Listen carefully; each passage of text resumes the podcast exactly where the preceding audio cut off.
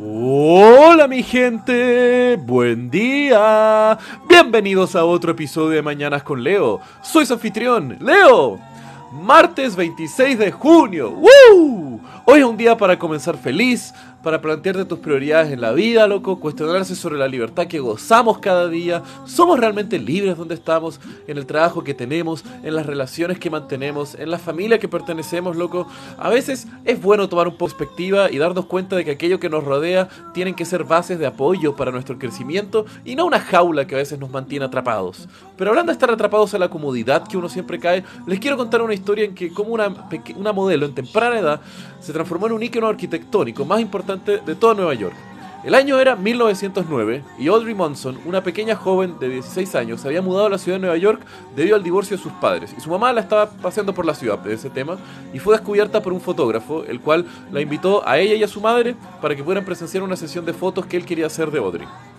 El tema es que la madre y Audrey aceptaron y fueron a esta sesión de fotos que tuvo moderado éxito. Y de estas fotografías, Audrey fue descubierta por el arquitecto eh, Isidore Conti. El tema fue de que Conti se interesó mucho en Munson, pero le exigió de que ella tuviera que posar desnuda. La madre dio el consentimiento para que posara para Conti, el cual desarrolló tres eh, eh, esculturas basadas en las poses de Munson que adornaron el lobby del Hotel Astor en Nueva York. El tema fue que ese fue el punto de inflexión donde la carrera de Audrey Munson se transformó en algo estratosférico, pues después del éxito de Conti, muchos estaban desarrollando el movimiento del Beaux-Arts, el cual estaba extremadamente basado en ornamentos y principalmente en estatuas y esculturas. Munson se transformó en la cara y el cuerpo de gran parte de un sinnúmero de esculturas que poblaron toda la ciudad de Nueva York y Manhattan. Más de 30 estatuas en el Museo Moderno de Arte están basados en el cuerpo de Manson. Y un sinnúmero de arquitecturas y esculturas en toda la ciudad, en rascacielos, en estaciones de trenes, en la Biblioteca eh, Municipal de Nueva York, son basados en fotografías y en las poses de Audrey Manson. El tema es de que claramente después de este éxito que había tenido en Nueva York, Manson echó los ojos hacia el oeste y quería comenzar una carrera en el cine.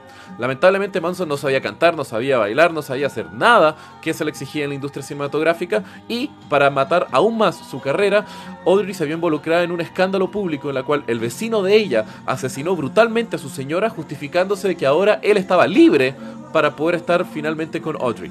Obviamente Manson negó cualquier relación y ni siquiera sabía cómo se llamaba su vecino, pero aún así ella se vio involucrada en todo este escándalo mediático, lapidando totalmente su carrera como una actriz profesional.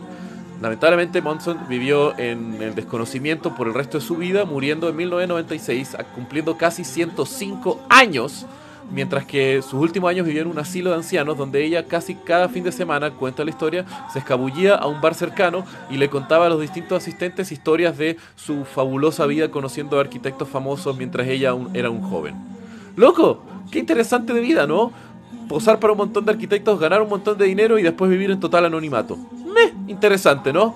Bueno, que tengan un buen día, mi gente. Los quiero. Besos.